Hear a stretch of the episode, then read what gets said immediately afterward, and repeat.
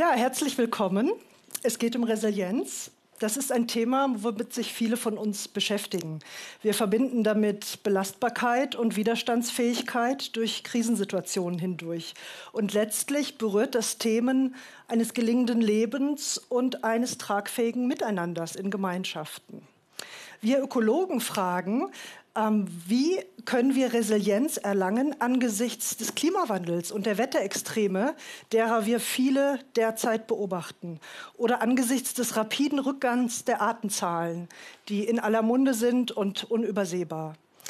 Ähm, das heißt, wir fragen, wie können Gemeinschaften, Lebensgemeinschaften Mechanismen entwickeln, um mit Belastungen umzugehen? Und das ist auch das Thema, womit ich mich beschäftige. Ich bin Biologin und arbeite mit Pflanzen. Pflanzen sind auch Lebewesen mit sehr unterschiedlichen Eigenschaften oder Fähigkeiten. Wir nennen die funktionelle Eigenschaften und sie organisieren sich in Gemeinschaften. Diese Gemeinschaften sind Belastungen ausgesetzt. Wir setzen diese sogar Belastungen aus, indem wir Experimente machen und künstlich Dürre und Starkregen und Spätfrost simulieren und dann beobachten und messen, wie einzelne Mitglieder dieser Pflanzengemeinschaften mit solchen Extremsituationen umgehen. Und da gibt es sehr interessante Beobachtungen und Mechanismen, von denen ich heute berichten möchte. Man kann sich das ganz praktisch so vorstellen. Wir ähm, bauen dürre Dächer ähm, über verschiedenen Grünlandgemeinschaften, über verschiedene Kontinente hinweg, um die grundlegenden Mechanismen und Prinzipien herauszufinden, die auch über verschiedene Gemeinschaften hinweg Gültigkeit haben. Eine andere Frage ist manchmal, wo endet die Verallgemeinerung, wo endet die Allgemeingültigkeit? Ich möchte also heute von diesen Ergebnissen berichten. Da sind wir direkt bei dem Thema der Störungsökologie. Die wichtigste Erkenntnis der Störungsökologie ist, dass Störungen sehr wichtig sind und in vielen Lebensgemeinschaften und Ökosystemen dazugehören. Störungen fördern Vielfalt, besonders die Artenvielfalt, und Vielfalt fördert Stabilität und Resilienz. Und das möchte ich ein bisschen näher ausführen. Zunächst, was verbinden wir mit Resilienz? Ich denke, die Psychologen verbinden mit Resilienz eine gewisse Widerstandsfähigkeit oder Belastbarkeit. Im Grunde die Fähigkeit, mit Krisen umzugehen und durch Rückgriff auf eigene Ressourcen und auch sozial vermittelte Ressourcen ähm, die Fähigkeit zu erlangen, sich weiterzuentwickeln und einfach gut weiterzuleben. In der Nachhaltigkeitsdebatte sagen wir, Resilienz bedeutet, die Möglichkeit zu haben der Selbstorganisation oder die Fähigkeit, Selbstorganisation aufrechtzuerhalten, eine gewisse Plastizität an den Tag zu legen und damit der Zukunft, auch einer veränderten Zukunft, flexibel und angepasst begegnen zu können.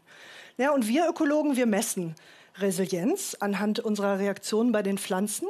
Und da messen wir zwei Parameter. Das eine ist tatsächlich die Widerstandsfähigkeit beispielsweise die Resistenz gegenüber einer Dürre und Hitzewelle. Da geht es um Ertragseinbußen und die Produktion von Biomasse. Die zweite Komponente ist die Erholung. Die Erholung ist ein ganz wichtiges Element von Resilienz.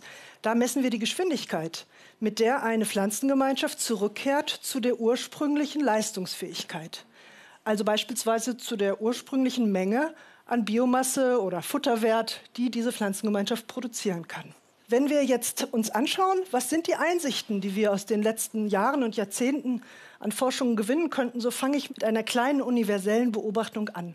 Und zwar Pflanzen investieren Energie. Sie investieren den Großteil ihrer Energie in Wachstum und Reproduktion. Das ist ähnlich wie bei uns. Wir investieren den Großteil unserer Energie in Arbeit und Liebe, würde ich sagen. Also Partnerschaften, Aufzucht von Kindern, Familie. Was macht jetzt Pflanzen belastungsfähig?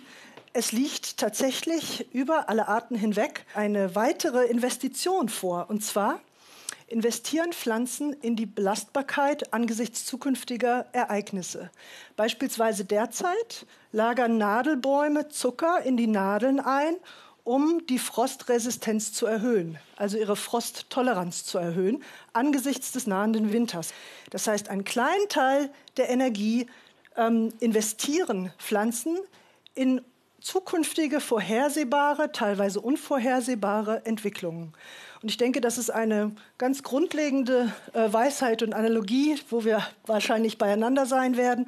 Es gilt, Ein Teil unserer Reserven oder unserer Ressourcen, sagen wir 10 ATP, das ist der universelle Energieträger aller Lebewesen, zwei von zehn ATP gilt es, in diese Belastungsfähigkeit zu investieren.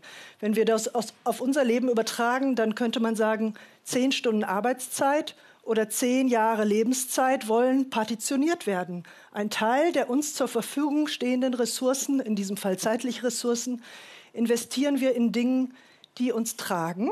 Beispielsweise Leute verbringen einen Teil ihrer Zeit damit, sich zu engagieren in Wertegemeinschaften oder im Chor zu singen, Yoga und Sport zu betreiben. Das heißt, in die eigene Belastungsfähigkeit. Ich denke, das ist eine ganz universelle Lösung, mit zukünftigen Dynamiken umzugehen. Spannender wird es aber, wenn wir in unseren Experimenten nicht individuelle Pflanzen oder Arten ansehen, sondern ganze Gemeinschaften betrachten. Und dazu pflanzen wir Pflanzengemeinschaften künstlich an, die unterschiedlich artenreich sind. Man kann sich das so vorstellen, wir haben einerseits Monokulturen, sind viele Individuen, die einander sehr ähnlich sind, und andererseits Mischungen, Artenmischungen, wo sehr unterschiedliche Zahlen an Akteuren und sehr unterschiedliche Eigenschaften an Akteuren eine Gemeinschaft bilden. Und dann ähm, untersuchen wir die Performance, also die Leistungsfähigkeit dieser Monokulturen versus Mischungen und setzen diese Gemeinschaften auch noch Stressoren aus, beispielsweise Starkregen oder extremen, fast schon kaum zu ertragenden Dürren, um zu sehen, was passiert. Und eine der grundlegenden Erkenntnisse ist, artenreiche Gemeinschaften zeigen stabilere Leistungen über turbulente Zeiten hinweg. Und der Kraft dieser Diversität liegt in erster Linie in der Erholung. Es wird besonders deutlich, dass in der Erholungsphase die Unterschiedlichkeit, wir nennen das Asynchronie, der funktionellen Eigenschaften von Pflanzen dafür verantwortlich ist, dass Erholung schneller funktioniert. Und das ist ähm, eine wichtige Erkenntnis, weil sie bedeutet, dass unterschiedliche Mitglieder einer Gemeinschaft hier in Wert gesetzt werden, wenn die Rahmenbedingungen sich ändern. Wir können uns vorstellen, in den Medien, wir haben eine große ähm, katastrophales Ereignis, beispielsweise ein Tsunami, der in Indonesien größere Teile der Bevölkerung massiv zusetzt. In solchen Situationen bricht sehr leicht die Kommunikation zusammen. Und Kommunikation ist eine Vitalfunktion von jeder Gemeinschaft. E-Mail-Verkehr ist nicht mehr möglich. Es gibt Orientierungslosigkeit. Es ist sehr schwer, Hilfe zu holen. Wer dort in solchen Situationen noch ein altes Faxgerät besitzt und nicht nur auf ähm, E-Mail oder andere ähm, Medien angewiesen ist, hat die Möglichkeit, Kommunikation herzustellen, Hilfe zu koordinieren und die Erholung zu beschleunigen. Das heißt, diese Diversität von unterschiedlichen Elementen einer Gruppe wird unterschiedlich in Wert gesetzt, je nachdem, wie die Rahmenbedingungen sich verändern. Wenn wir jetzt etwas genauer hinschauen in die Diversität, dann ist es offensichtlich nicht die Artenzahl bei den Pflanzengemeinschaften, die eine gewisse Sicherheit bietet, sondern besonders die Unterschiedlichkeit, die Komplementarität in den Eigenschaften der Mitglieder.